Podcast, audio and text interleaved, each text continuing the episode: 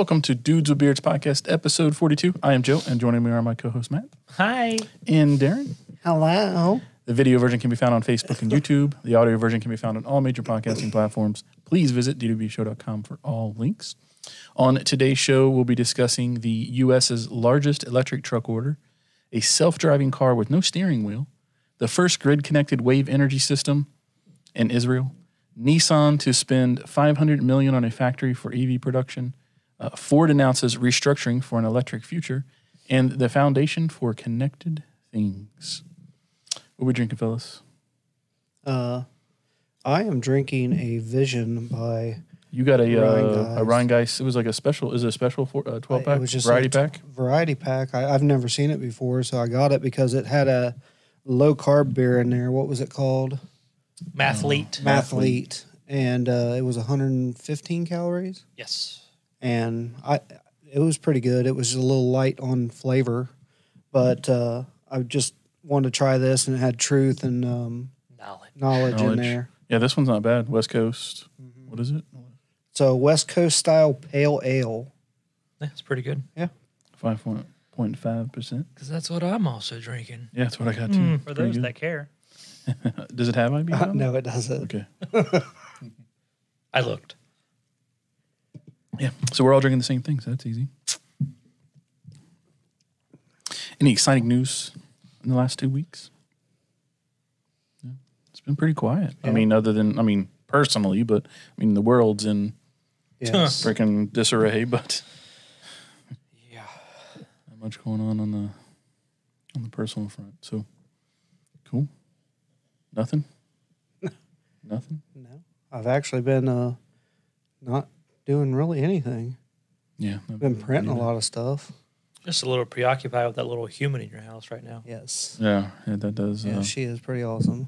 that does take up the time. Did, did she find her laugh recently? Is that what that video kind of was last night? or has She- she been laughing for a while? She's been laughing for a while, but it wasn't that belly laugh that I was getting.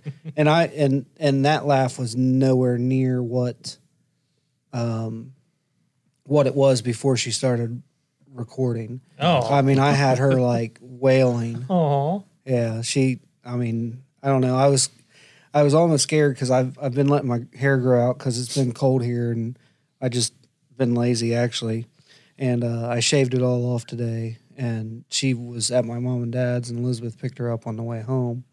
And I was like, is she just going to even recognize me? And as soon as she saw me, she gets this big grin and just, I mean, she's got me wrapped around her finger, but.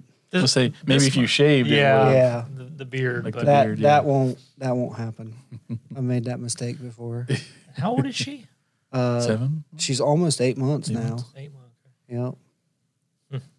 I uh I did order stuff to build a custom keyboard that came yesterday, but I haven't messed with it yet. I don't I'll see if I have time. Maybe tomorrow, Sunday. Be my first full. It, it's not technically a full custom keyboard because the the body of it and the uh, the PCB inside of it, and then there's like a foam separator came as a kit. But then the keycaps were came the keycaps came separate, the switches came separate, the the plate for the key, the uh, switches to go into was separate. Like, and you can order like you know you get like a bunch of different colors, and then you can get like a, a braided USB cable or a straight USB cable, and then they got a bunch of different colors on that. But um, I've been wanting to build one for a while, and I just been putting it off. One of my um, RGBs on my Razer Huntsman is stuck on white. I mean, it's probably still under warranty, so I can probably contact them. I've never had to get anything warranted through them before. Um, I don't know if it's a year or, or more. It might it might be actually longer. Might be older than a year, so I don't know if I'll be able to get anything for it. But I was like, well, time for a new keyboard. So So I've been looking for a new keyboard, Mhm. and I found one on Amazon, and I was like, "That's awesome." And then you know, ADD just went somewhere else, and was like, oh, "Whatever." What popped up in my Facebook feed today as a suggested thing to buy? So it's a it's a typewriter, like a round keys. oh I've mechanical arms. I've seen those, It's a fully mechanical keyboard. but it's got the round and it just on looks like uh, uh, an actual typewriter. That's cool. It's Like a re- re- super retro. yeah, super retro. So what it- color is it? Huh? Was it like a cream color? No, or- it was rust. oh really? Rust and yeah, it was like almost like a steampunk Hmm. style. That's crazy. Did it, have did it have me that, like high Yeah. pitch to the? Oh, yeah. key- Hmm. I don't know That's that I can get used to that. It's and and the reviews on it's like it's super clacky, and I was like, that's awesome. That's cool. Yeah, it's like, dude, there's you could you could go down a rabbit hole in, cu- in mechanical custom keyboards. Like a couple of the guys that I game with, the one guy he built, he's built a few, and he's like, I'm not even going to tell you how much I have in my, my latest one because you can customize every single component of it. Well, you know, and down to the the type of like if you want a linear key, if you want a clicky key, if you want to like the travel to be a certain millimeter, Yeah. like it's just crazy. Oh my- well, Gosh. yeah, all I know is that that Razer keyboard that you gave me that's a little bit older. yeah, that was like a BlackWidow or something. Uh, I may, I think I think Yeah. that's what it was. But when I'm typing, for some reason, I like triple hit the K. It's just it, It it's so be- sensitive Yeah, that the K that's the only letter it does it on. Mm-hmm. But I'll look up and I'm like, a bunch of Ks. why are there a bunch of K's there? And I don't know if it's just the way I'm holding my hands and I just accidentally just and it's that sensitive that Yeah, I think so. That like, and that's the like the actuation depth, like like the travel and the act. You got the travel depth and the actuation depth, and then is it clicky? Like, how does it sound? How does it feel? Like the tactile. Like, there's hundreds of different kinds of uh, switches and key. I mean, it's ridiculous. I mean, it's So do you know when I had all the trouble trying to get my watch cellular to work? Yeah. So uh, one of the the specialists I was on the phone with, she was typing away, and she's like, "Sorry, I usually have my uh, different keyboard, but I I'm on my gaming keyboard." I said, "I said don't worry, it's not bothering me. I love clacky keyboards."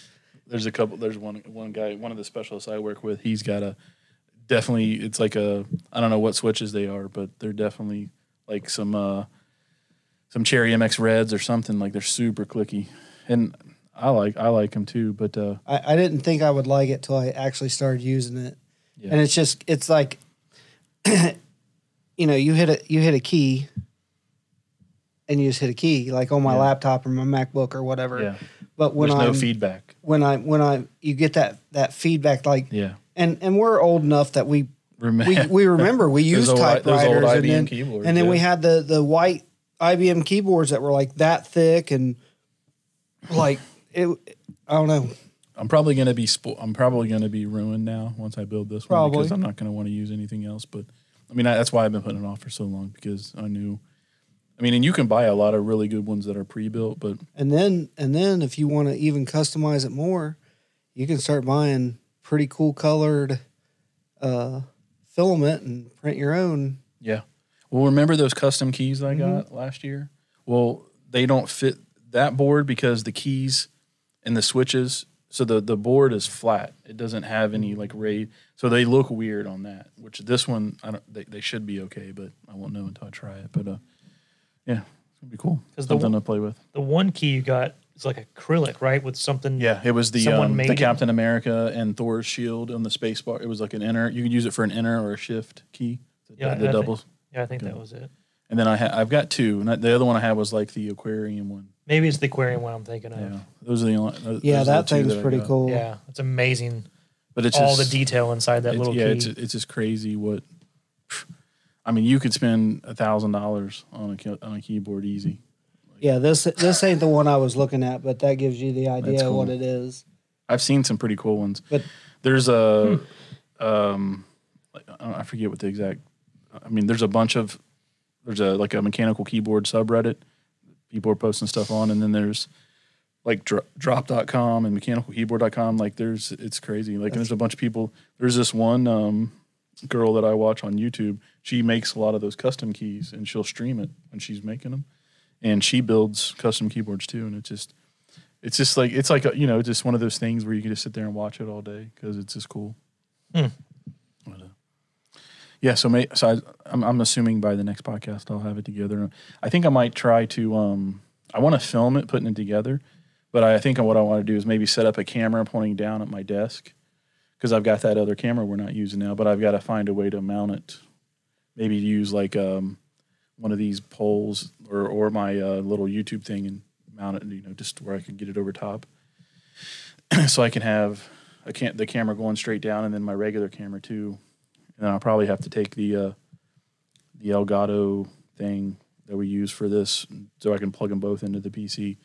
They make a, a capture card that you can do four HDMI inputs on for four cameras, but it's like 350 bucks and it's been sold out for like a year. God grief. Yeah, and I mean I know I could hook up the uh, the Blackmagic too, Yes. but I just I don't have any re- really anywhere good place to put it. That I I mean I had to move my my mice or something, but I'm not I'm not going to use do more than one camera most of the time. It's just something for this, but I wanted to do it at my PC that way I could just record it to the PC as I'm doing it with my camera on and everything, and I don't have to edit it later. Mm-hmm. Other than you know maybe a couple of little spots, but it should be fun.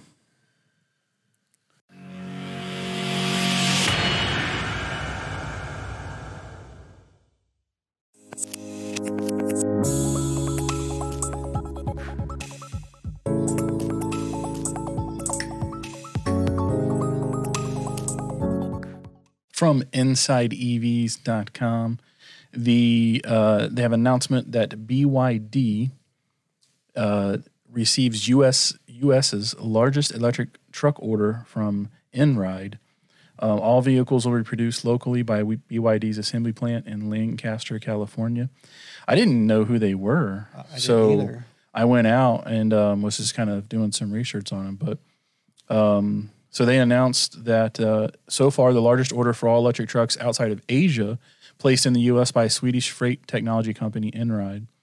Um, in total, 200 Class 8 BYD 8 TT. I'm not sure what the TT is. That some kind of weight, maybe, or just maybe the way they their model numbers. Uh, battery electric day cab trucks to be deployed over the course of the coming 12 months, starting in February. Um, all of the vehicles will be assembled in Lancaster, California, where BYD produces also electric buses. The majority of the trucks will be the third generation version, which was unveiled in the fall of 2021. Who knew? All 2021's passed. It's the first time I'm hearing of them. Like, yeah, third generation. Um, Uh, so uh, They're I, an old company. for some reason, you know, Class Eight. I meant to look it up the other day when I was reading through this article. Oh, okay. But a Class Eight truck is a gross vehicle weight rating, a GVRW. Uh, so it's exceeding uh, thirty-three thousand pounds. okay, so that's so that's a full semi. gotcha. Jeez. Um, it says the BYD 8TT will be equipped with a 563 kilowatt hour battery. LFP, I forget was that I forget what that chemistry was. Um, I have to look that up too. And offer a range of up to 200 miles. Fast charging power peaks at 185 kilowatt hours with a CCS one connector. Um, this type of order is a big win for BYD, which already sold over 200 trucks in the U.S. and more than 10,000 globally. Uh, but the vast majority of those were in China. But how we we follow Yeah, just- this stuff, and it's just like these. How do how do they squeak by? And what was? Didn't we have something like that before, where it was like, this has been out for like two years, Yeah. and it was like, yeah. Oh, the bus, the bus, Oh yeah, it was the, the bus. all electric bus. Yeah. It was like, I mean, we we just, we, I'm sure we're gonna miss stuff. yeah, Um, but yeah, I mean, That third generation. cool, yeah, I'll I'll uh, I'll play that. Um, so it says the uh, um, Einride emerged several years ago as a developer of autonomous trucks, T-Pod, without the driver's cab, yeah. which did, were Did you see some some of the videos on there? which were demonstrated back in 2019 and 2020. Since then, the company evolved and is now relying on other electric vehicles, fo- focusing more on its technology platform for fleets. The autonomous driver tech is still under development. So they're gonna BYD is gonna make them for them, but they're actually gonna be the ones who sell them and probably like maintain them, and then it's gonna have their software on them. Is the way I was reading it. But it says they will utilize the vehicles to grow their global fleet, fleet um, to serve U.S. customers throughout key transport regions. Um, Saga, Einride's technology platform that plays the critical role in ensuring electric shipping is efficient and optimized, will power the full fleet of signed BYD vehicles. Yeah, is there? You turn the audio down. Yeah, I'll show a short piece of this. Yeah, because when I was watching it, it kind of flipped me out because I was like, That yeah, so it's like that- there's no cab. that doesn't have a cab. yeah, that was G- so GE in Louisville. hmm I, I- guess I don't know if they're already. I think they're already using some of them, aren't they? Or they're going to be. I don't know, but those robots are so cool. It says as we continue to expand our U.S. operations and provide our end-to-end shipping solutions at scale, having an OEM partner, which will be BYD, um, that is able to collaborate with us on delivering the best-in-class electric vehicles is imperative. Yeah, I think so. that looks so cool. Um, this fleet of vehicles, which will be delivered at an industry-leading pace and volume, will allow us to efficiently provide electric, cost-competitive, and emissions-free transportation to our customers. it reminds me of some of the like the mail stuff in like futuristic uh, movies and stuff. Like that has that little flat nose with no Yeah. uh, that self driving stuff. um, what was that? I, I'm trying to that? Yeah, I I'm can't trying to think, either. and I Wasn't can't. S- I thought there was something like that in RoboCop. Yeah, maybe that's Yeah, what it was. maybe some, it is. some weird. So looking I, like, thing. I, I so I went out. I was just digging around last night, and I went out to their website because I was just trying to find out more information about them. So they're they're a Chinese company, but they have a huge manufacturing presence in the U.S. Um, and BYD stands for Build Your Dreams. Mhm. I was like, hmm, that's pretty cool. Um, but yeah, here's the uh, um, what is it? American Workforce down here. Yeah, they had like a little timeline. So they were founded in '95, but then they've they've bought a bunch of other um, companies as they went along, uh, acquisitions, and they are they've been a global partner. Um, they said they leading manufacturer of smartphones, tablets, and laptops for global partners such as Apple, Dell, Toshiba, Microsoft, Samsung, Motorola, and even more. Um, I don't know if they still make all that stuff, but they have in the past. Maybe it's like our grills that we have, Matt, because they were a main manufacturer for all the top Mm. line pellet grills until they were like, okay, we're done. We're just going to make our own. Yeah. And th- so their their proprietary iron phosphate batteries are the heart of the company, providing safe, reliable power to all their vehicles and energy storage systems. Like I said, founded in '95 as, as a pioneer in battery technology, official s- official sponsor of Mother Nature. Um, I, I find the very first part of that. BYD is the only EV maker to master battery, electric motors, and vehicle control technologies. It's like, wow, that's a pretty bold way just to come out. yeah, because they're I really? You're the only one? well, I've guess- never heard of you, and you're the only one. I guess maybe because they're making all three of those in house. They're not, you know, like Tesla's Uh. using LG and Panasonic or whatever. I don't know. Yeah, when you put it like that, I guess. But to say they master, like, eh. Yeah, so that I guess they've been making these electric buses for Yeah. a while. And then uh yeah, there's a bunch of and then some trucks and That bullet train. Yeah. And then uh so they're in Los Angeles is where their North American headquarters is at. And then I think it said how many like the American workforce didn't they have something in like Illinois or closer to us? um I thought maybe it was saying on the Wikipedia page. and and they make them they currently make the the battery buses. It's crazy. 250 million invested directly in North American region.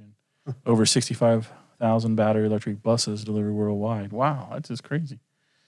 Uh, listed number 15 on the Forbes list of companies changing the world. Huh. And they're publicly traded. Berkshire Hathaway is one of the largest shareholders. Huh. And then I was also looking on their um, uh, just trying to figure out like where you know where they were owned and initially started, and so I went out to the wiki page and it's, um, it says there is a Chinese manufacturing company headquartered in Shenzhen, um, founded by Wang Chuanfu in February of 1995. Two major subsidiaries, which is BYD Automotive and BYD Electronic. Which I think the electronic further down is who's the battery part of This must be of BYD. So right now you can buy their stock for fifty three sixty four. It's down negative four dollars and thirty eight cents today. a lot of things are down today because of the all the Ukraine stuff, unfortunately. But yeah, it's cool. Like definitely keep an eye out for them now. Yeah, they got a market cap of seven hundred thirty five point four five B HKD. I don't know what that is. I don't Probably know. what- Hon- uh, it's probably some kind of Chinese currency or something maybe. Hmm. It's cool. Up next from FreeThink, GM asked to deploy self-driving car, a self-driving car with no steering wheel. So they're seeking um, approval. It says the future could be here sooner than you think. Uh, GM's GM and self-driving car company Cruise, which they own, I think they bought them a few years ago. It said have asked regulators for permission to deploy the Cruise Origin, an autonomous vehicle with no steering wheel, rear view mirrors, or pedals. If approved, it could be on the assembly line within a year. Yeah. The uh, Cruise Origin is, amo- is among the most innovative vehicles in history, zero emission shared electric vehicle that has been purposely designed from the ground up to operate without a human driver. Rob Grant, a senior VP at Cruise, wrote in a blog post. I mean, but this would be like the perfect vehicle for Like Uber downtown. Yeah, Uber and downtown taxis. where and- you're going like five or six blocks or something, you know. yeah. But uh, I just I don't see this for like Long, long travel. long travel. Yeah, I mean, because unless unless they dedicate like a lane in the highway for autonomous, vehicles, You think that'll happen one day? I think Probably. it, maybe certain areas at least. or when we get the flying cars, i'll just Yeah. and then Yeah. Um, it says that human error is the critical reason for 95% of crashes in the U.S., according to the National Highway Traffic Safety Administration NHTSA. While factors such as bad weather or poor road design may contribute to crashes, a human mistake is almost always the crucial event in the chain leading up to it. Wow. Um, besides improving on the travel experience, proponents say that the self-driving that self-driving cars could make roads a lot safer by removing the possibility of human error. But we're still waiting for someone to deploy a fully autonomous car. I think we're getting closer and closer, yeah, but, but, but you're also, I mean, yeah, you're going to have the autonomous car, but it's still going to get into an accident because there are Yeah. way too many it's other people. more people driving that Yeah. that are not going. I mean, it's coming, and I don't think we'll see a full autonomous electric conversion by the end of our lives.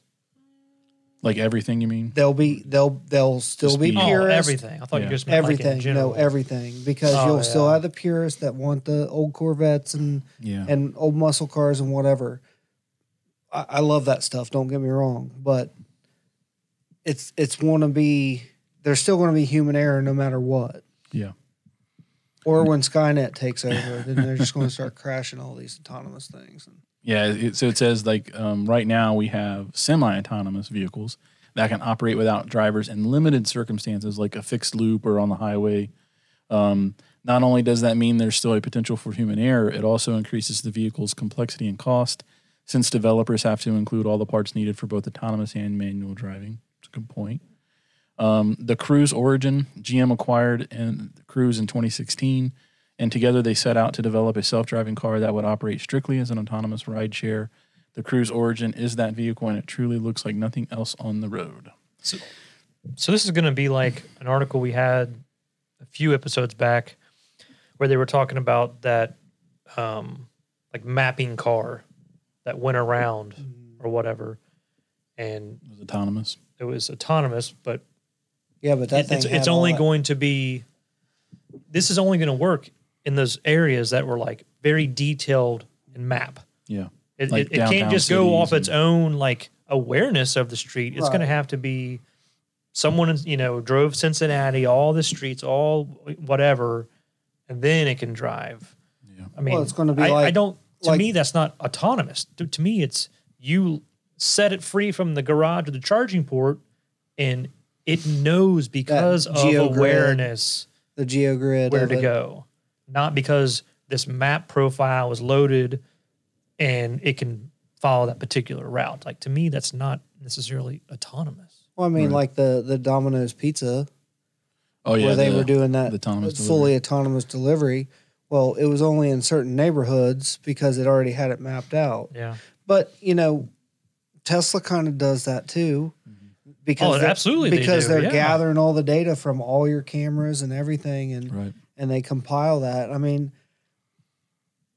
will we ever have a point where the technology is good enough to where you could build a brand new road and put this car on it and it would it would sense it? Yes, it's Yeah. going to happen. But until then, we got to give it the the Yeah. heads up. But and and you know as well as I do, downtown Cincinnati, it's always under construction on this road or that road or mm-hmm. or one lane shut down, and you know they're still going to have to have that geo map in there, and then it's just like Waze or whys or whatever that it knows just from people putting in the the, the Yeah. stuff that that there's construction from here to here Yeah, it needs to be uh, able to learn and adapt to that stuff. and I, and I think that would be easy to do but you won't see this outside of cities Yeah, very limited use cases in the beginning. I think it, it just so it, the, it was cool because they said that they're designing this to be engineered to last a million miles, and all the interior components are replaceable. Um, what that does is drive the cost down per mile way lower than you could ever reach if you took a regular car and tried to retrofit it. They said so because it doesn't have all of those components that you would need for someone to be able to drive it.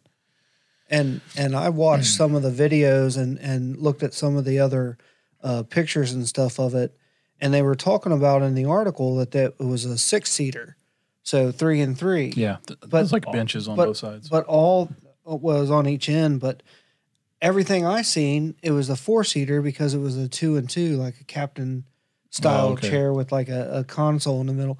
And I don't remember if it was on that video that it showed that or something else I went on to to look at more pictures of it.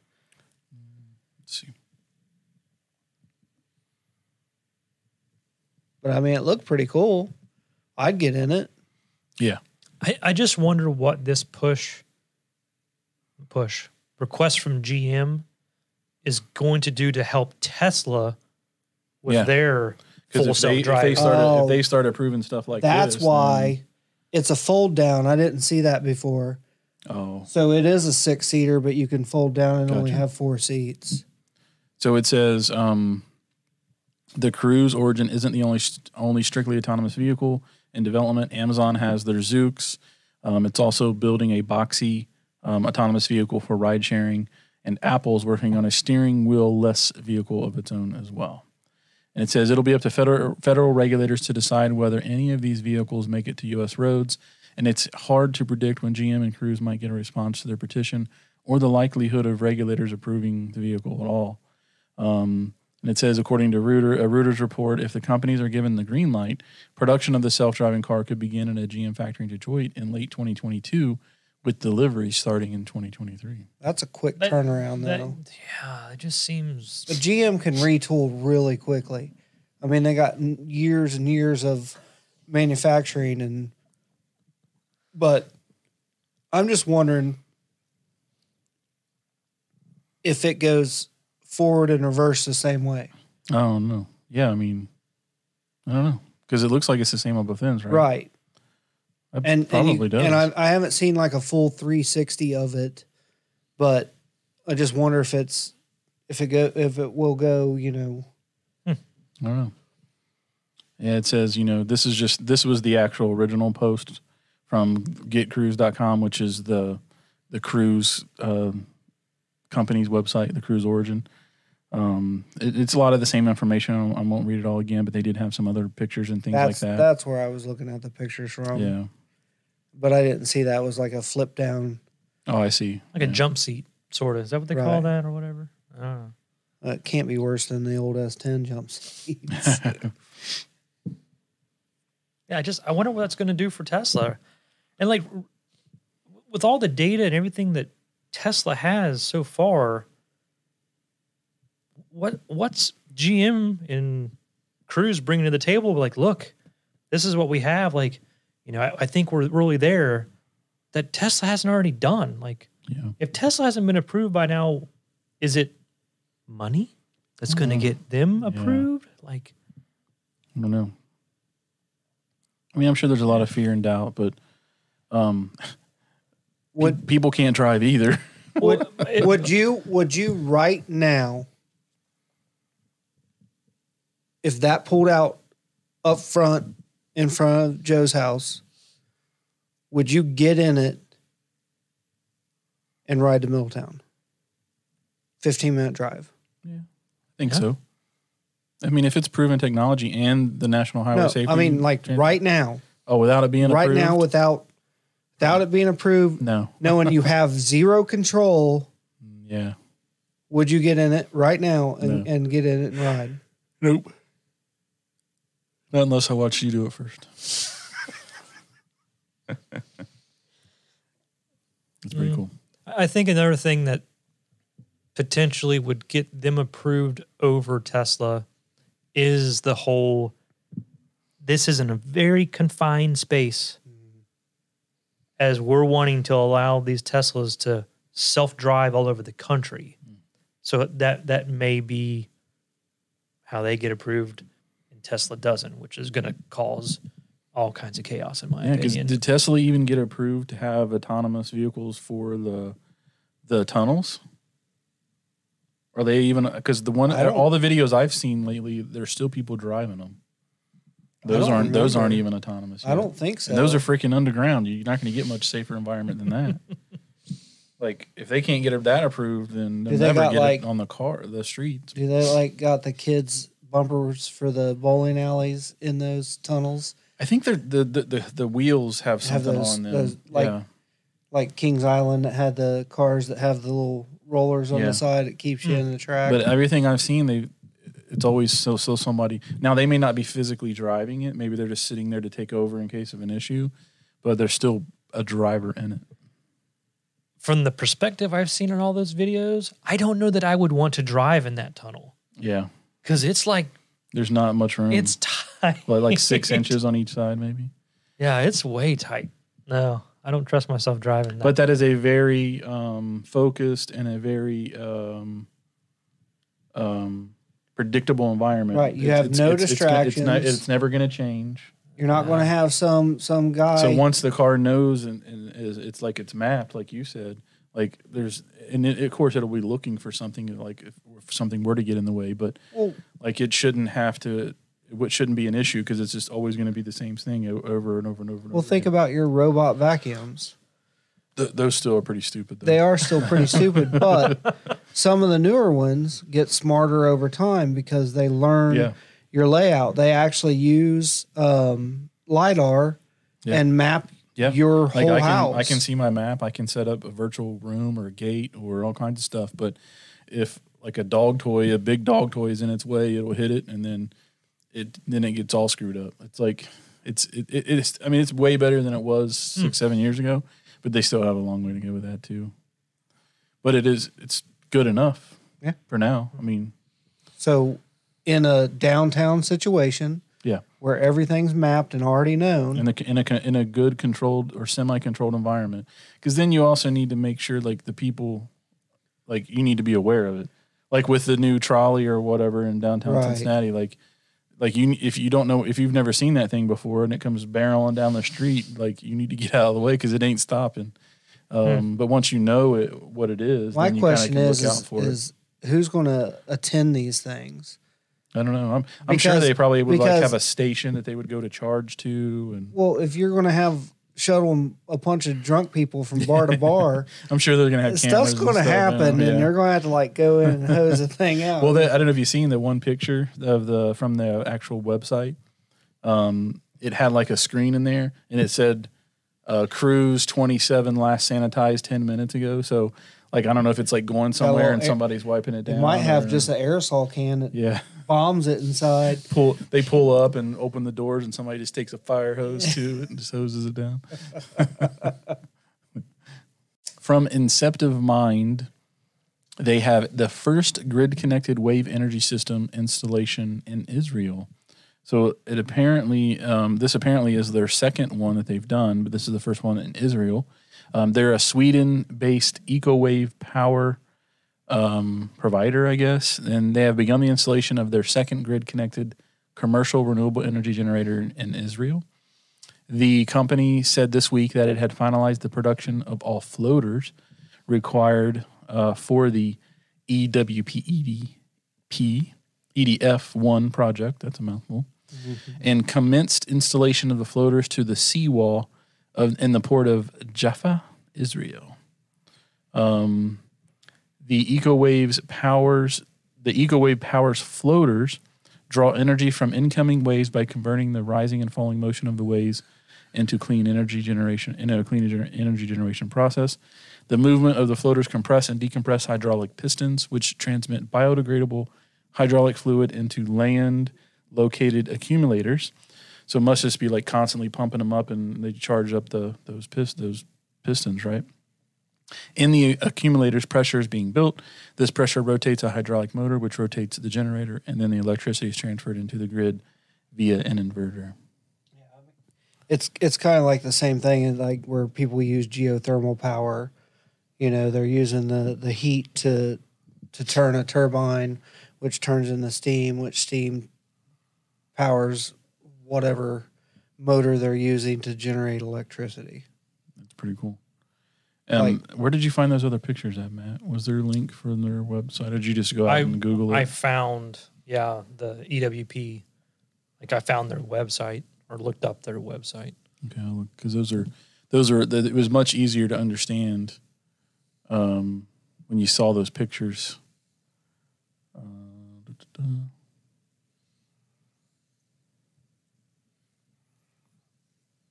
Is that it? Mhm. Yeah. So, um, does that look correct?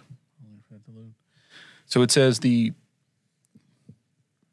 the first commer- so their their first commercial array was 100 kilowatts 100 kilowatts of planned and contracted uh, 5 megawatt power station was installed in 2016 on the east side of Gibraltar.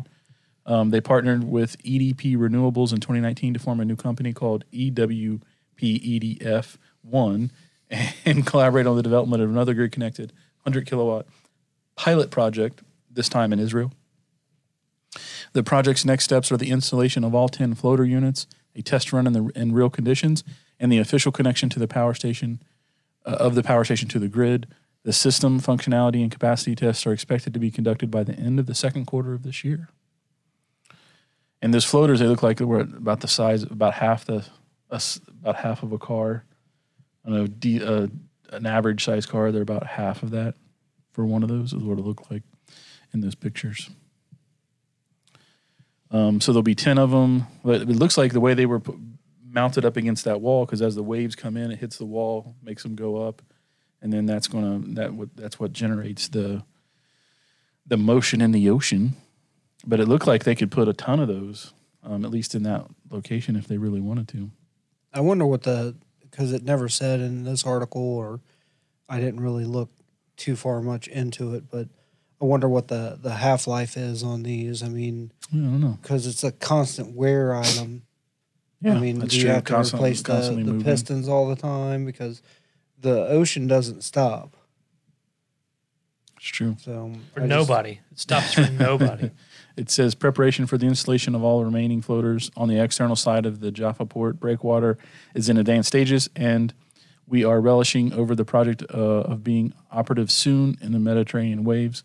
Once installed, it will be tested, of course, um, and then the official connection of the conversion unit, which is already installed on site, uh, to the Israeli national grid.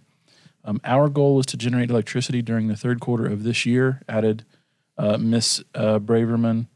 This is a key milestone in the overall development of the EcoWave power technology, and we believe that the results are expected to enable us to take important steps toward the commercial rollout of our pioneering technology. So, I guess this this is really they're testing the viability and maybe the ability to to scale this to Well- larger installations. you know, like any of the uh, oil rigs or anything like that.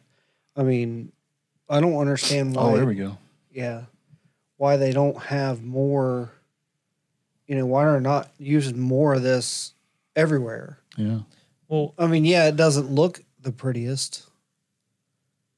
Well, there on the website they talk about the limitations of like having it out at sea or having it you know half that distance out to sea or having it on shore mm-hmm. and part of it was a graphic and it talked about you know at the shore your waves are like coming in and being waves the frequency is Consistent. higher or Oh, whatever. yeah. Instead of out That in the makes ocean, it's not as fast because of I don't know the area and it, the shore not stopping it. Um, plus, just like the infrastructure wise, having it out in ocean because these are all connected with lines to accumulators to all that. But like, what I'm saying is like to power that that oil rig or uh, science station out and that's floating. yeah, true. uh, but but I think part of it is the whole reason, like out at sea, your, your wave generation is Is less not as efficient I got you. or, well, that you makes know, sense. Yeah. as at I mean, the you're shore. getting, you're getting more kinetic energy because it's breaking it at at something hard. yeah. Yeah, because it looks like this is some kind of bridge or something that's was already there. That's the Raqqa, What is that? Rock of Gibraltar. Good one. but I mean, like, I'm sure these like you need you need a, something that's that the waves are breaking against to do this generation, which it looks like that's why it's only on this one section because there's the other stuff's open. But I guess they could. Well, they may not want to close it off completely because they want the water to be able to flow through. But um, I'm sure there's all kinds of places where this you've got some kind of break wall at least on a, a smaller section. So it looks like they've got what five on each side. But uh, it, it's cool. Like I mean, What did they say that one at Gibraltar was? Like uh, like size, Yeah, how many kilowatt? hundred. a hundred. 100? So there's Okay. ten, uh, 10 of them. And then they say they have another section for future projects. Wow, that's a bunch. Um, that could just be looks like a render, but uh, it says they have a project pipeline of more than 325 megawatts worldwide. So here are some of the locations. Yeah, it's cool. I, I wonder Hope it what's succeeds. so specific about those locations. Is it Yeah, is it's it gotta be the- based? Is it Oh, yeah. because of the just the the wave generation maybe or both yeah. yeah because there was only one well that's mexico there isn't even a, a, a us based one Yeah. location yet australia But also, why couldn't they? And I, I know you guys have seen these that people have these little battery chargers that are little turbines that you can throw into a creek. I've seen that. oh And- yeah So, you know how much, I mean, you both been in the ocean. Some oceans have a serious rip current. Mhm. So, if these were, if they had like a little turbine that was anchored in a certain part that they know they don't have, they have that didn't we talk about those before like some kind of like current turbines like on the bottom of the ocean was it new york or I don't know. hudson bay or i don't know We've, i thought we had talked we've done 42 episodes. I can't it's- I remember can't either. everything. I'd have to go back and the cool thing is is we can go into one folder and you like when you search inside that notes folder, it searches every show notes at the same time and it'll tell you which one it's in if if it's in one. I didn't know that. Oh, I didn't know. I thought you had to go into the specific No. show note. Mm-mm. No, it's Oh. pretty cool. Is that something specific to the Google Drive? I don't know. It might be. But uh yeah, cuz I've searched for stuff before and it tells me what exact document it's in. Yeah. Up next we have from CleanTechnica. They are talking about how Nissan announced they're going to spend 500 million on a Mississippi factory for EV production. Uh, they will retool their, I guess it's, it's a current factory. They will retool its Mississippi factory to make two new electric car models. The Nissan or Nissan said in a press release last week it will spend 500 million to make the factory in Canton, Mississippi, ready to produce electric vehicles. The company plans to make 40% of its U.S. sales battery electric vehicles by 2030. Uh, the Canton factory has been in operation for almost two decades and currently builds the Altima, Frontier, and Titan models. Um, So maybe we'll get a Nissan Titan truck. maybe. Um, I don't know if they've announced a truck yet, have they?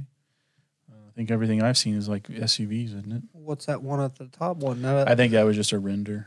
oh, that was never mind. Like, Yeah. What was their midsize? That the one that Ashley has. It's not Uh, Frontier. Front. Do they still make those? Uh, I guess so. Or yeah, it says Frontier right there. Duh. Um, I haven't seen any of the new ones in a while though. Uh, after the upgrades, the company expects to manufacture uh, two new electric cars in Mississippi. Nissan's Ambition 2030 program calls for bringing 23 electrified Nissan and Infiniti models, including 15 battery electric vehicles to market by 2030. But the other eight are going to be hybrids. It looks like, Yeah. but they're going to be there's going to like there's like three different versions. So there's like a graph right. down One here. one of them they were they were talking about was the uh, it was a hundred percent drive Yeah, electric was like motors, but that what was like like the BMW i3 was yeah, like but the, that. but the gas motor Just only recharges the battery. the batteries. Um, says today's announcement is the first of several new investments that will drive the EV revolution in the U.S. And Nissan CE said Nissan CEO Ashwani Gupta, Nissan is making a strong investment in Canton's future, bringing the latest technology, training, and processes to create a truly best-in-class EV manufacturing team. The they say the Ambition 2030 program will deliver exciting electrified electrified vehicles and technology innovations, taking account of critical environmental, societal, and customer needs. Uh, it underpins the company's aim to empower mobility and beyond for a cleaner, safer, and more inclusive world. Nissan has set the goal to achieve carbon neutrality across the company's global operation and life cycle of its products by 2050, which most most other companies are, are saying 2030 or 2040. So kind of far out on that. By pursuing further innovations in electrification and manufacturing technology, as part of the effort, they're targeting 40% of the U.S. vehicle sales volume to be fully electric by 2030. That's not I mean, but if you think but yeah, but you think about that, that's only eight years away. yeah, and, uh, And but uh, look- but a lot of manufacturers have said they're going to be completely electric by 2030. I just I don't Not see all that. of them, I but d- some of but them. I don't see it happening.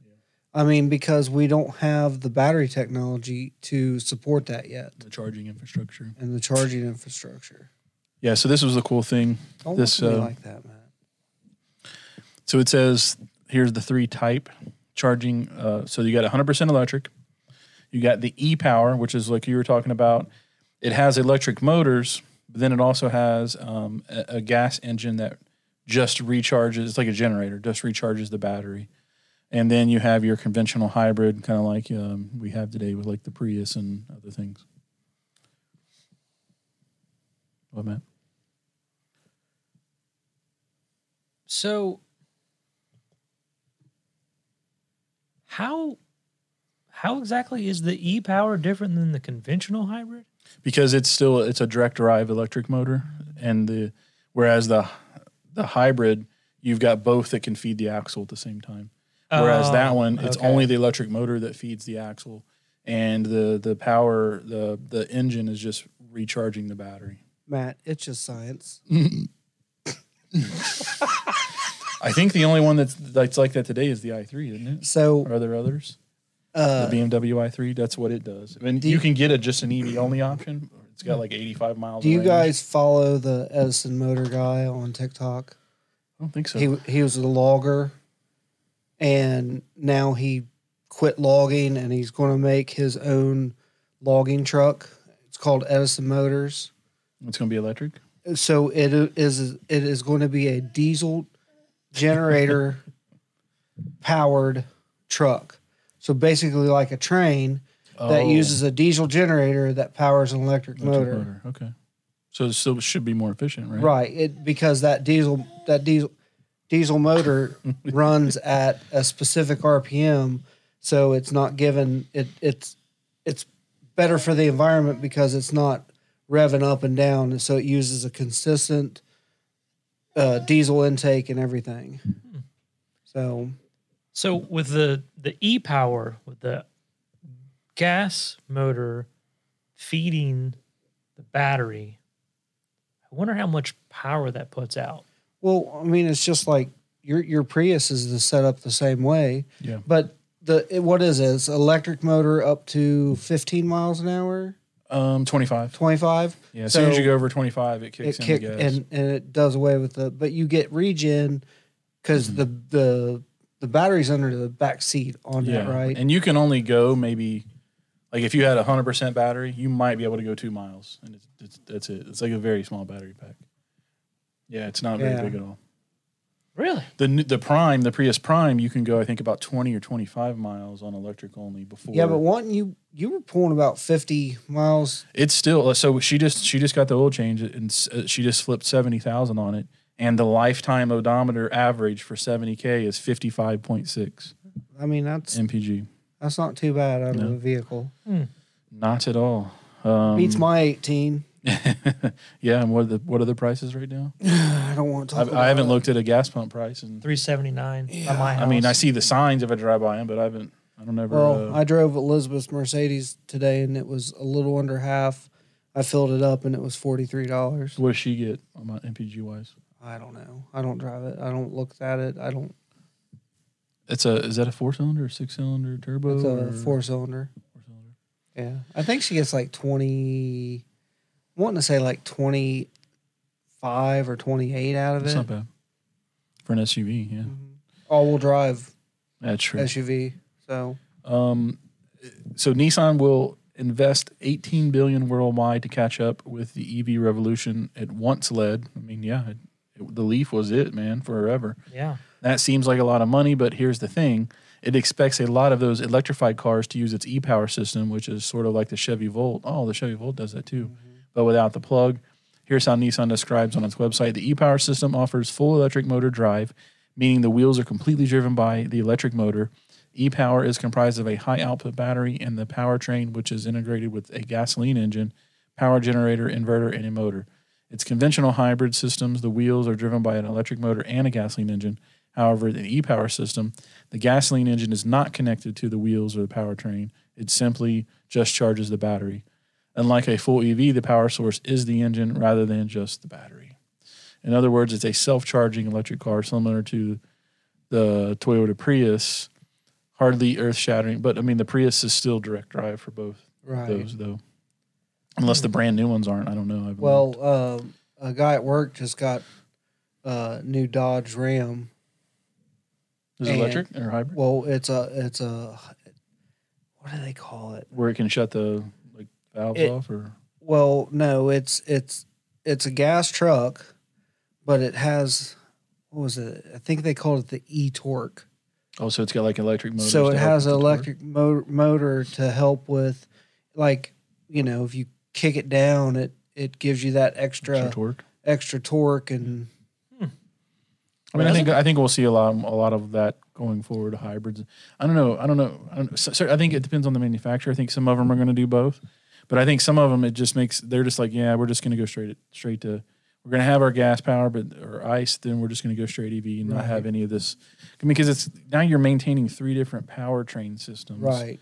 Like it's a lot of money, especially when you've got, you know, I don't know, Nissan has at least what 23, 25 or 25 or 30 different models now. And then they're going to add all these electric ones on top of And it. then, I mean, it's just and like you said, you know, everything has to to talk to each other correctly. So, you know, you're going to have more computers, more chips, more, Mhm. and and it would Supply probably chain issues. the supply chain Yeah. issues. So, you know, in my opinion, a hybrid five years ago was a great idea. Or Mm-hmm. ten years ago, let's go back. But there's hybrids are still way more expensive than. Right. I mean, you, your hybrid is almost as expensive as an EV, but they're almost the same price. You might as well get an EV. I mean, it. Elizabeth wanted a hybrid for her Yeah. Mercedes, but it was another like fifteen thousand dollars on top. I mean, if you if you, wow. I, thi- I think the EV is a good choice if you have range, if you're still in that range anxiety camp, because I think the the Prius will get about 450 miles on a, a 10 gallon, 11 gallon tank. what? I get Well, you figure 55. That's awesome though. I get four seventy out of my uh, thirty six I think it's, but I mean, usually, yeah. So 55, 10, yeah. So actually, fi- over 500. She gets between 500 and 550. So it's a good, it's a, and it's, it's a good road trip car because of that. You don't have to, you're not stopping a lot. Yeah, but is it fun to drive? No. it does have so it's got like a eco, a normal, and a power, which just it changes like the uh the acceleration and the, all that stuff. And like when I, I've driven it a couple of times since I got my Tesla, and I hate it. But I so I even put it on like the power just to feel a little something. Like we did, we were we were we me and Taylor went somewhere, and I was driving it. It was before I got my tires, so it was cold out, so I drove the Prius and I was getting on the highway, and this minivan just blows by me. I don't know if I told you that story. no. This minivan just goes. I mean, not. I mean, it's probably going the, the speed limit, and I'm just like, mm, I just felt like, if I, where's I, I just it sucked because I wasn't in my car. So if you've if you've never listened to us before up until now, Joe has a Tesla Model 3 Performance. So yeah, I going guess back to the Prius is sucks. You're talking about what, maybe nine or ten seconds, zero to sixty. I don't know. You tell me. You drive it. I don't even Do know. you- I've never measured it. Do you have to notice? have, Google you, it. have you driven Joey's car since you've had yours? I've never driven Joey's car. Oh, okay. The only other person that's driven Joey's car is is mommy, and that's only been like twice. Huh. Yeah, it's. A, I mean, it's. I'm sure. I'm sure it's pretty similar to mine. Um, other than the zero to sixty. But say no, it can't be similar what, his to is yours. what like five two, five four. Five four. Yeah, because his is the single motor rear Uh-huh. drive, Yeah. rear wheel drive. I don't know. It's still that's like twice as fast as the Prius. Oh yeah, for sure. Now, is the Prius at all like have any initial jump because yeah, it's yeah, it's got a good a like good- it. If you, especially if you put it in power, you get a lot of that electric torque. okay. Um, but uh, still, I mean, you're talking it's like eight or nine seconds, zero to sixty. Even with that. Gotcha. Without that, it'd be like fifteen probably. I mean, it's it's not anything uh, anything super. Um, it says all in all, the latest announcements from Nissan sound an awful like Me Too statements. 18 billion is nothing to sneeze at, but it's far less than companies like Volkswagen, Mercedes, Ford, GM, Hyundai, and Kia are spending. Competitors competitors in China are also pouring billions into getting in front of the EV revolution. Nissan's commitment seem, seems half-hearted somehow, like they are doing the least they can to stay in touch with the pack while having without having any plans to actually lead the EV revolution. The new Nissan uh, is the is a nice enough car, but we don't hear anyone raving about it uh, like we do the Hyundai Ioniq 5 or the Kia EV6. It's an open question whether the Nissan Renault alliance or even Nissan itself will still be viable by 2030, or will it join hundreds of other automakers in the dustbin of history? Yeah, I mean, I just, I just think that so many people have come out and say, "Oh, blah blah blah blah blah." People now that these car manufacturers that are coming out, it's like, I don't need to to rush. I mean, we're still going to make our sales. We Yeah. have like Subaru people. Subaru people Well, you, are yeah, you're always going to have the di- you're to have the people. diehards, yeah. and and you know and and there's a lot of people that just love Nissan, but what what year is your Prius? 16. Okay, so uh, the third generation, so it's 2010. Uh, it's uh, the newest is uh, 2016. It'll do 9.6 seconds in sport mode, zero to 60. Yeah, so And your Model 3 performance is 3.1. But Zero but to the, 60. But the but the original one would do it in 9.9 to 10.1. yeah, so 10 In seconds basically. Man, that's like an eternity. It is. Would you get used to the driving a uh, any kind of an EV? Really? I mean, what I mean, the slowest EVs are probably five to six, right? Mm-hmm. Even the like, I mean, Joey's is five something, but even the ones that are slower than that, like, I don't know. I, I mean, I think that um, some of these companies are seriously underestimating the demand that's going to be there for EVs. Yeah, but don't do what Ford did. What Don't do what, what- Rivian's doing right now. What they now. do? What's going on? They say, "Oh, well, we're going to have equal price, basically." Oh, And then I try to build out a truck that is Yeah. identical to mine, which was fifty-two thousand dollars in 2018. Okay, so I built it out exactly like every option I have because I have a fully fully loaded XLT. I do that seventy-two thousand dollars. yeah. I don't I don't see the benefit in a twenty twenty thousand dollar jump. Right, and you're going to get less range too because it's going to Mhm. be what 235. Yeah. something. And that wasn't even the to get up to the bigger one that took it up closer to 80. Yeah, I can buy houses for that. What what Rivian do? Uh they were they raised their they're, prices. yeah, they're raising their prices. What fifteen thousand dollars or something? and those were already one of the most expensive ones. Yeah. Uh, but all the reviews were pretty good on those trucks. yeah. I don't yeah. The fit I and mean, finish people will look still buy 'em. great. People will still buy them, just like people buy the Plaid S and X for 120 thousand dollars. I get it. I think until we get EVs clo- within 10 percent of the same price as ICE, you aren't going to have the mass adoption. People just can't afford to pay forty or fifty thousand dollars for an EV when they can buy uh, a freaking Rav Four for twenty eight. I mean, I'd I'd love to have an EV, but I'm just I'm not going to go in debt just to buy a vehicle because it's it's electric vehicle. Well, I mean, we all go in debt to buy vehicles, but you just don't want to. You don't want it twenty with twenty. It's not worth the extra twenty. Exactly, it's not worth Not for the first gen. not for the first gen. They're Yeah. going to fix stuff. They're going to come out with better stuff. Yeah. Wait for the Maverick. Get the Maverick EV. That thing looks cool. I don't know. No, I'm We'll see. sorry, Too small. too small. NPR.org is reporting about Ford announcing a historic restructuring as it pivots to an electric future. This seemed kind of I, I, I wasn't I wasn't expecting this. Um, so, you know, two days ago, this was today's March fourth. This was March second. Uh, Ford Ford's Model T reshaped the 20th century. Tesla's Model 3 is transforming the 21st. Now meet Model E. I bet Elon is just So you Oh, you know the whole story of Yeah, the Model well, E, yeah, right? yeah. Okay.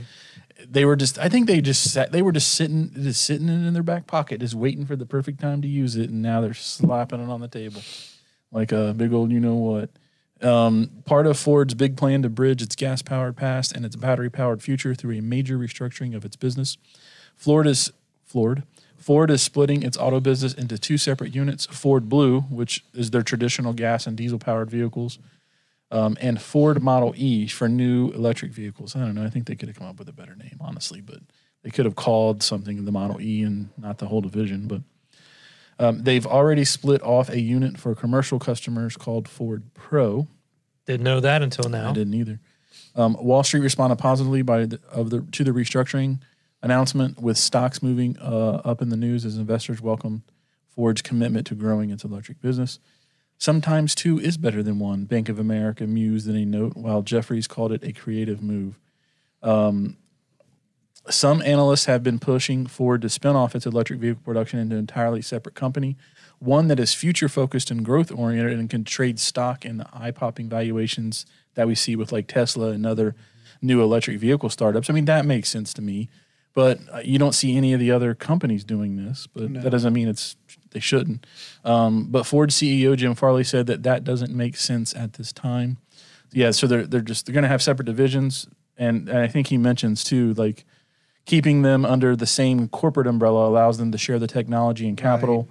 Um, with the Ford Model E benefiting from the cash flow and the economics of scale Ford's traditional business, while Ford Blue gets to piggyback off the technology innovations and the more software focused electric vehicle division it's investing in. So, th- I mean, that makes sense to share it. But what's the sense of breaking them out then? I mean, I guess unless you're just trying to structure the company and the people that are working on the different lines, you know, makes maybe it makes that easier. I don't know. Um, it says Model E will nurture the talent and the culture and the intensity of a high tech startup. Farley said on Wednesday, Blue will be a profit and cash engine for the entire enterprise. And and honestly, with Ford, I mean, being the highest, uh, all their trucks for for construction companies and and whatever else, I do not see municipalities, cities, state vehicles switching to electric for their work vehicles anytime soon.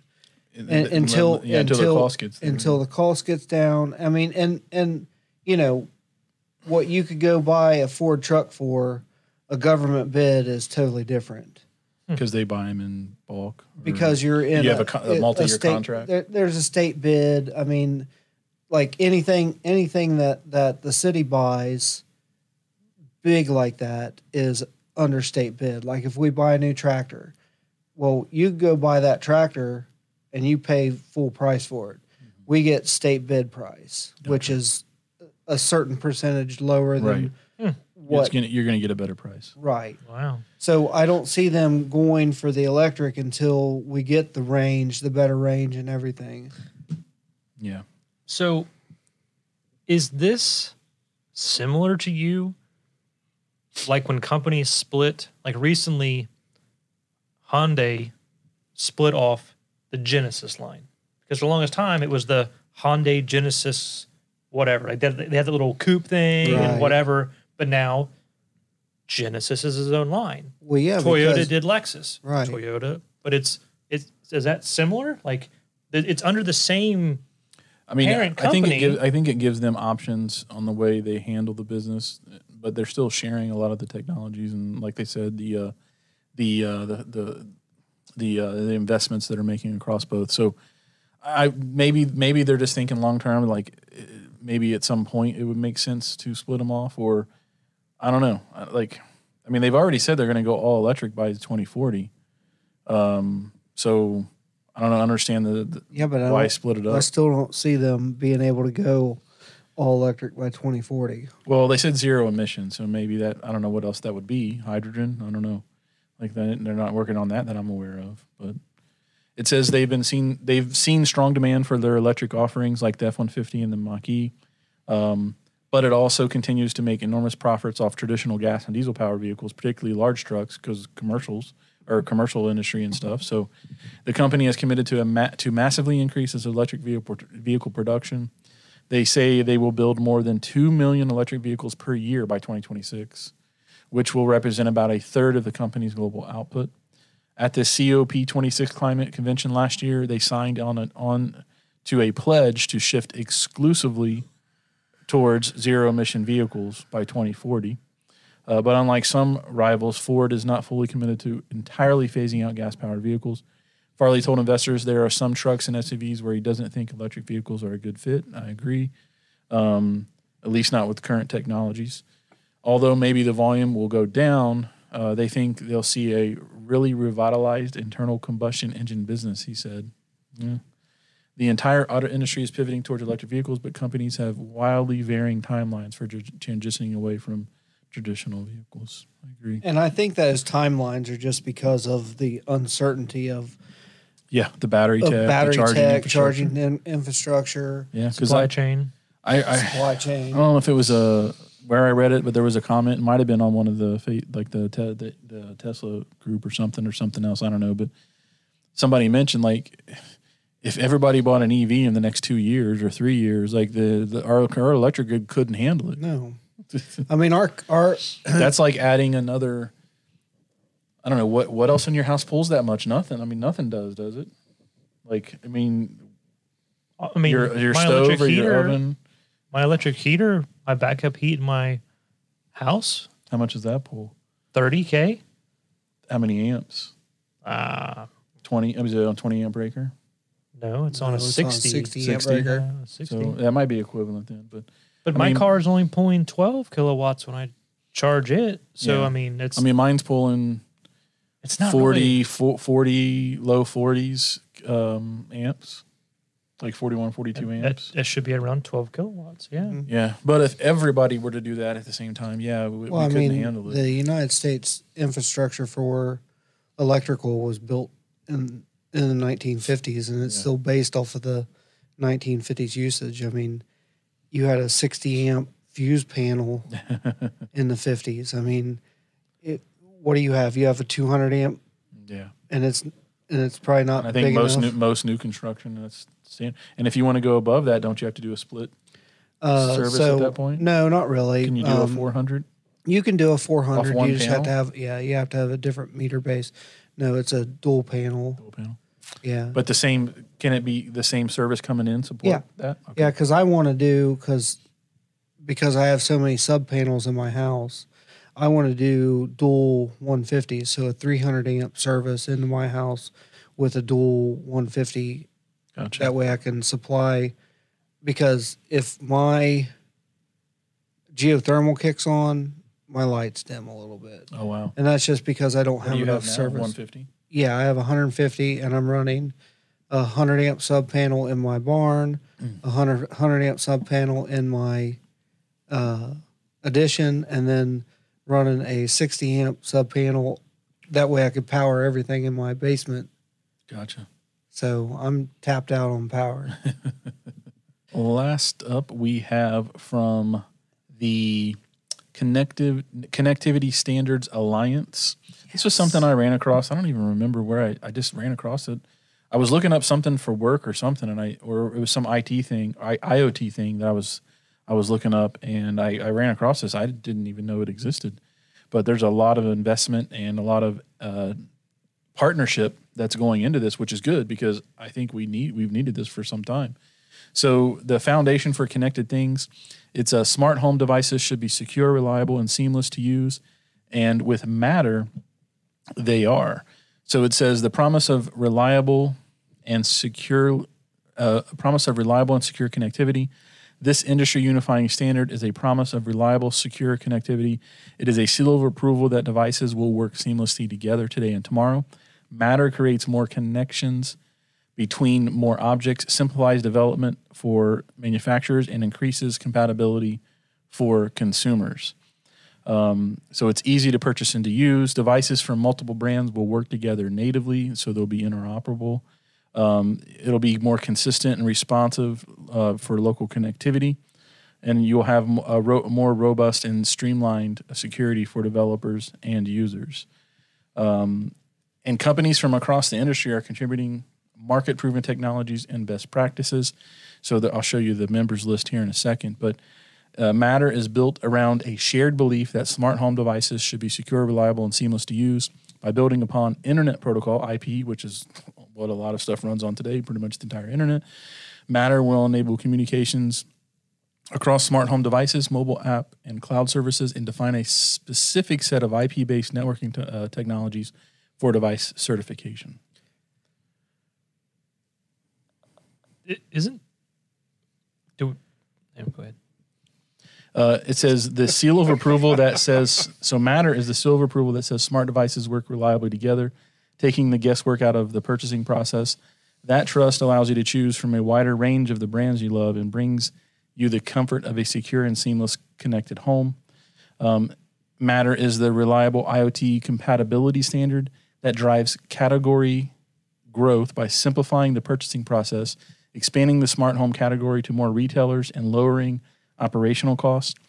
Uh, Matter is a unifying IP based connectivity protocol built on proven technologies, helping you connect to and build reliable, secure IoT ecosystems and keeping your focus on developing innovative products and accelerating paths to market.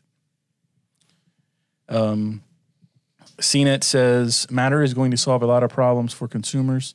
It's really going to deliver that standard that delivers interoperability for device device communication in the home and we've got basically every major company on the planet agreeing to it, which is pretty cool. Um, So, because I I live something like this. yeah.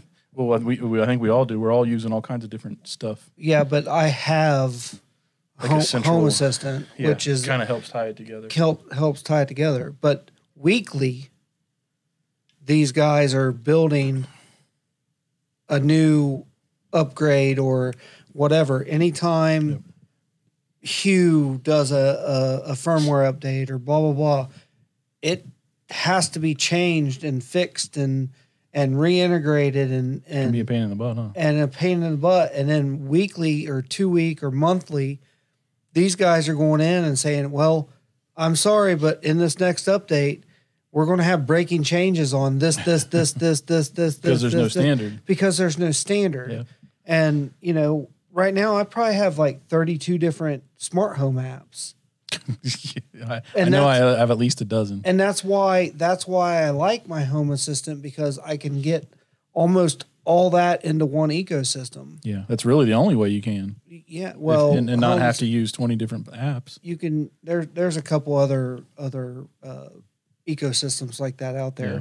but some of the stuff i have they don't support Yeah. and you have to do backwards compatible stuff to make it work in that find eco some code or yeah a right script. i mean it's not for everyone yeah. you know mine mine is broken at home right now it works i can't update it because they don't support my docker install the way i did it because that was the standard That's changed. two years ago that's Yeah. changed. And I have so much built into it. I don't because the way it was built and what it was built on. You don't want to have to redo it. I don't want to have to redo it because I can't port that over Yeah. because of how that standard was set. Um, so hopefully that this is what this is. I mean, it's still going to take some time, right? But hopefully that's where this is going. Um, it says it's an open source approach. Members of the alliance have taken an open source approach to development and implementation of this new unified connectivity protocol. We use best in class contributions from market tested smart home technologies, such as those from Amazon, Apple, Google, the Connectivity Standards Alliance, and others. By leveraging these technologies, con- contributors are able to accelerate the development of the protocol and deliver benefits to manufacturers and consumers faster. Um, and because it Matter makes it easy for device manufacturers to build devices that are compatible with the smart home and voice service services such as Amazon's you know who and Apple's you know who and Google's you know who and others. the uh, the first specification release of the Matter protocol will run on Wi-Fi and Thread, which I have a, another link out to the Thread I wanted to show you guys. Um, network layers and will use Bluetooth Low Energy for commissioning.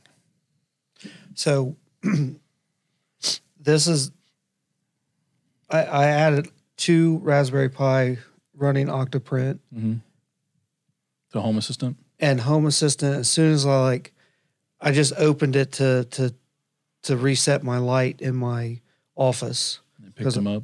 and it was like, oh, new devices found immediately. Yeah. So it would be great. sorry. It would be great to be able to buy a new device, plug it in, set it up, and then it'd be integrated into one ecosystem Yeah.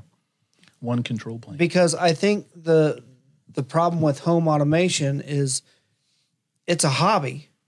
I mean, you have to tinker with it It's very frustrating at times. and and it's as very I as it's- I have had with my experience with my freaking Google Home hubs. Right.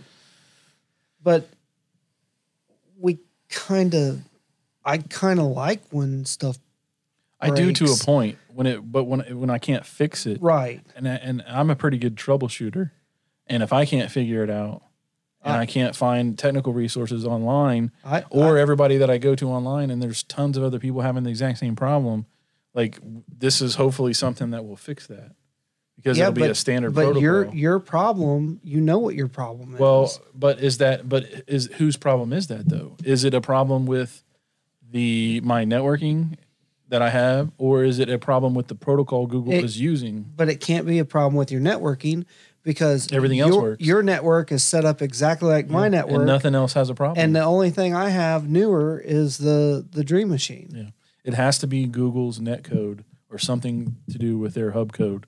That No, it's too many other Wi-Fi's in your area. eh, it could be, but again, that's their they could fix that.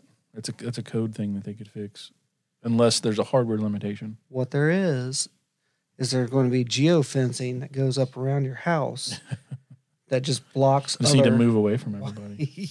like me. So here's a list of uh, these are the so there's two sections. There's the promoters, which are like the big uh, vendors that are getting a part. Uh, in- in- Kroger. yeah, I mean you've got the big players here, right? Amazon, Apple, Google, uh, IKEA, because IKEA makes a lot of smart home stuff now. Um, I don't know who Assa Abloy is. Um, leading manufacturer in spot. I mean, you can click on these and it'll tell you, but.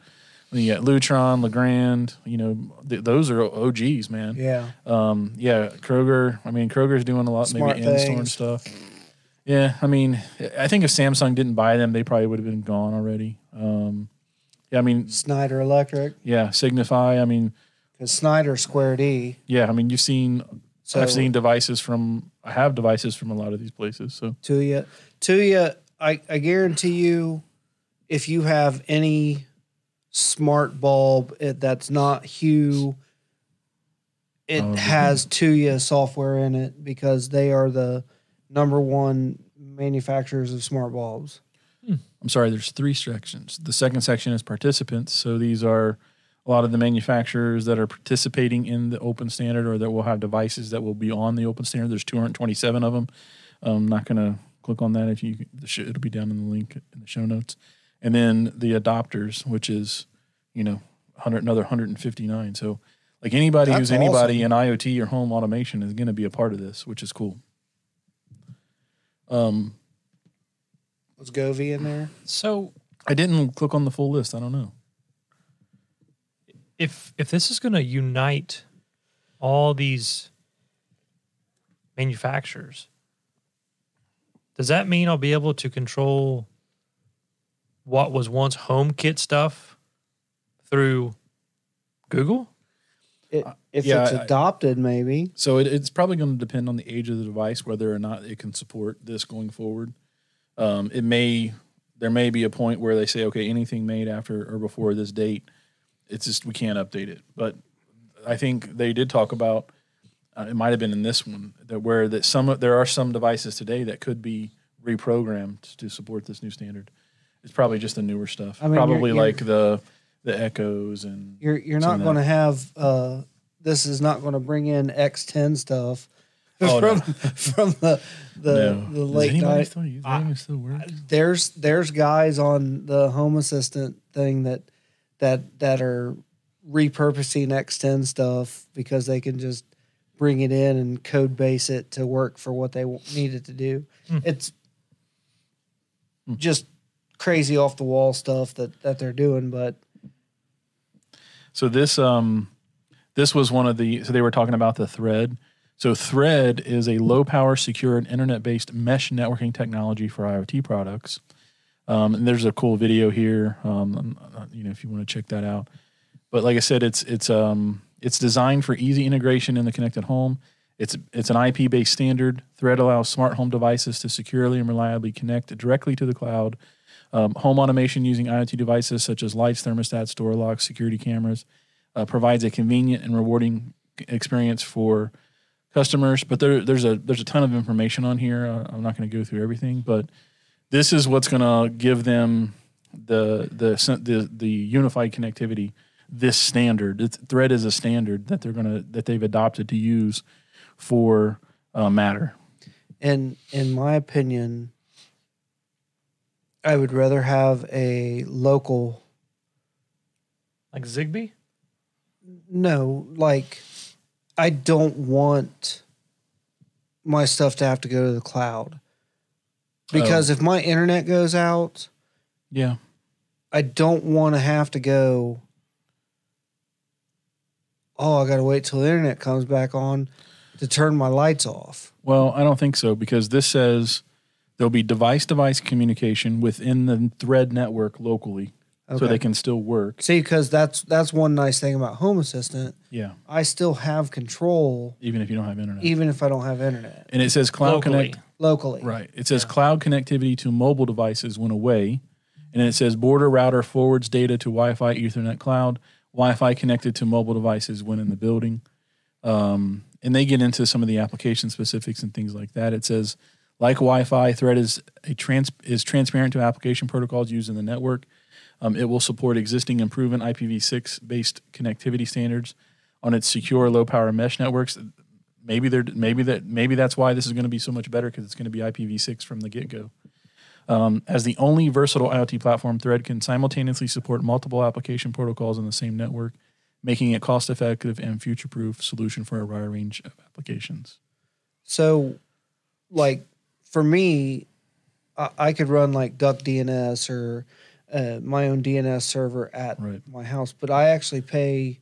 Well, it's getting ready to go up to six fifty a month, but I pay for a, a place that's called Nabu Casa, and they are a Like dynamic DNS service. yeah, they are a, a DNS service that I go through because it masks my whole network. So I can get into my network, but nobody else can through because I mean my smart home stuff is pretty much open in my house. Hmm. So you know, having these security protocols because somebody could just drive up close to my house or or they could go through neighborhoods Yeah. and, and start opening garage doors and and do whatever they want. So there's good and bad onto this, and I'm sure there's plenty of hackers out there or or people that dabble that can still break through all this stuff.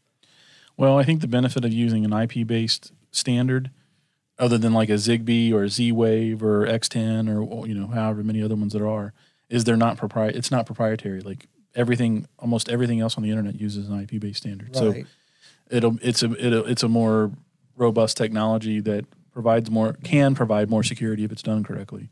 Um, there's a ton of information on this thread site, and it'll be linked down below in the show notes. If you're interested in it, go check it out. It's some cool stuff. And we're I don't know I don't know when we're going to see this. Like I, that's the one thing I didn't see, and maybe I just didn't dig hard enough. Like I don't know when we're going to actually start seeing devices that are using Matter and Thread and this new this new standard. Yeah, that's but what, I didn't see. Wonder what the the cost is going to come down to. I mean, because just like I wouldn't think it would be. It shouldn't cost cost shouldn't add a bunch of cost to what they're already doing, because it's it's using technologies that already exist. You know, Wi-Fi, low power Bluetooth, IP based. It's it's not something brand new Yeah, that but requires new chips. Am I going to have to buy this hub? And then two years down the road, they go, "Oh, I'm sorry, but It shouldn't. you have to upgrade to this new hub to keep what you have." I didn't see anything mentioned about a hub. I'm not saying there won't be like smart things and Hue, and they may still offer a hub. But if it's IP based, you shouldn't need a hub. True. I mean, that's now granted, even though like the Hue bulbs, they're going through that hub for their control, they're still IP based. Um, but maybe it'll get, it, hopefully, it gets rid of the hubs, the hub requirement because, you know, I don't want, I mean, I've got like three different hubs now. I don't want all that crap. I do crap. too. I mean, I just I don't like it, but you know, I I have a friend that always likes to update his Hue stuff, and so I had to buy a hub, and then I had all this smart smart uh, thing stuff, and Yeah, hopefully we start. Um, hopefully we start seeing this soon. Yeah, it says certified product search, so four thousand 4,000 plus Alliance plus. certified products listed. So, huh. I mean, maybe we're gonna start seeing stuff really soon, uh, that stuff up there, right there. I mean, that's like lighting and stuff, smart plugs, Zigbee 3.0. yep.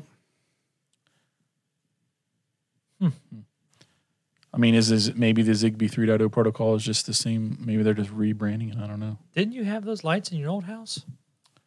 Uh, I don't remember what they were called, but they don't. They weren't Zigbee. No, They were just LED. they were just LED panels. the panels, but but I don't know. I I know like right now because there's a couple things that I'd like to do that I need a Zigbee or a Z Wave, and because of my house, I don't think I could do what I want to do because of it's your yeah, walls. just because my walls super, are block. super thick, thick. walls. they thick, they thick. All right, everyone. Thank you for joining us for episode forty-two. We greatly appreciate it. Uh, we should see you in about two weeks, um, and I think are we going to try to do beer drop in two weeks as well? I think we'll be good to do that. We got um, actually got and um restarted my beer drop monthly subscription. Just I paused it for a few months because we were doing local stuff. Um, so we're going to get back on the beer drop train. The next, so that would be beer dropper Eleven. beer drop at 11 or beer review we should just call it beer review because Yeah. it may not always be beer drop but or it could be something different in the future so beer review 11 will be in a couple weeks as well as episode 43 and um, stay safe out there um, make sure you're taking care of each other we will see you in a couple weeks Subscribe. check out dwshow.com all those links appreciate it Thanks. love you Goodbye. See ya. Ta ta. Adios.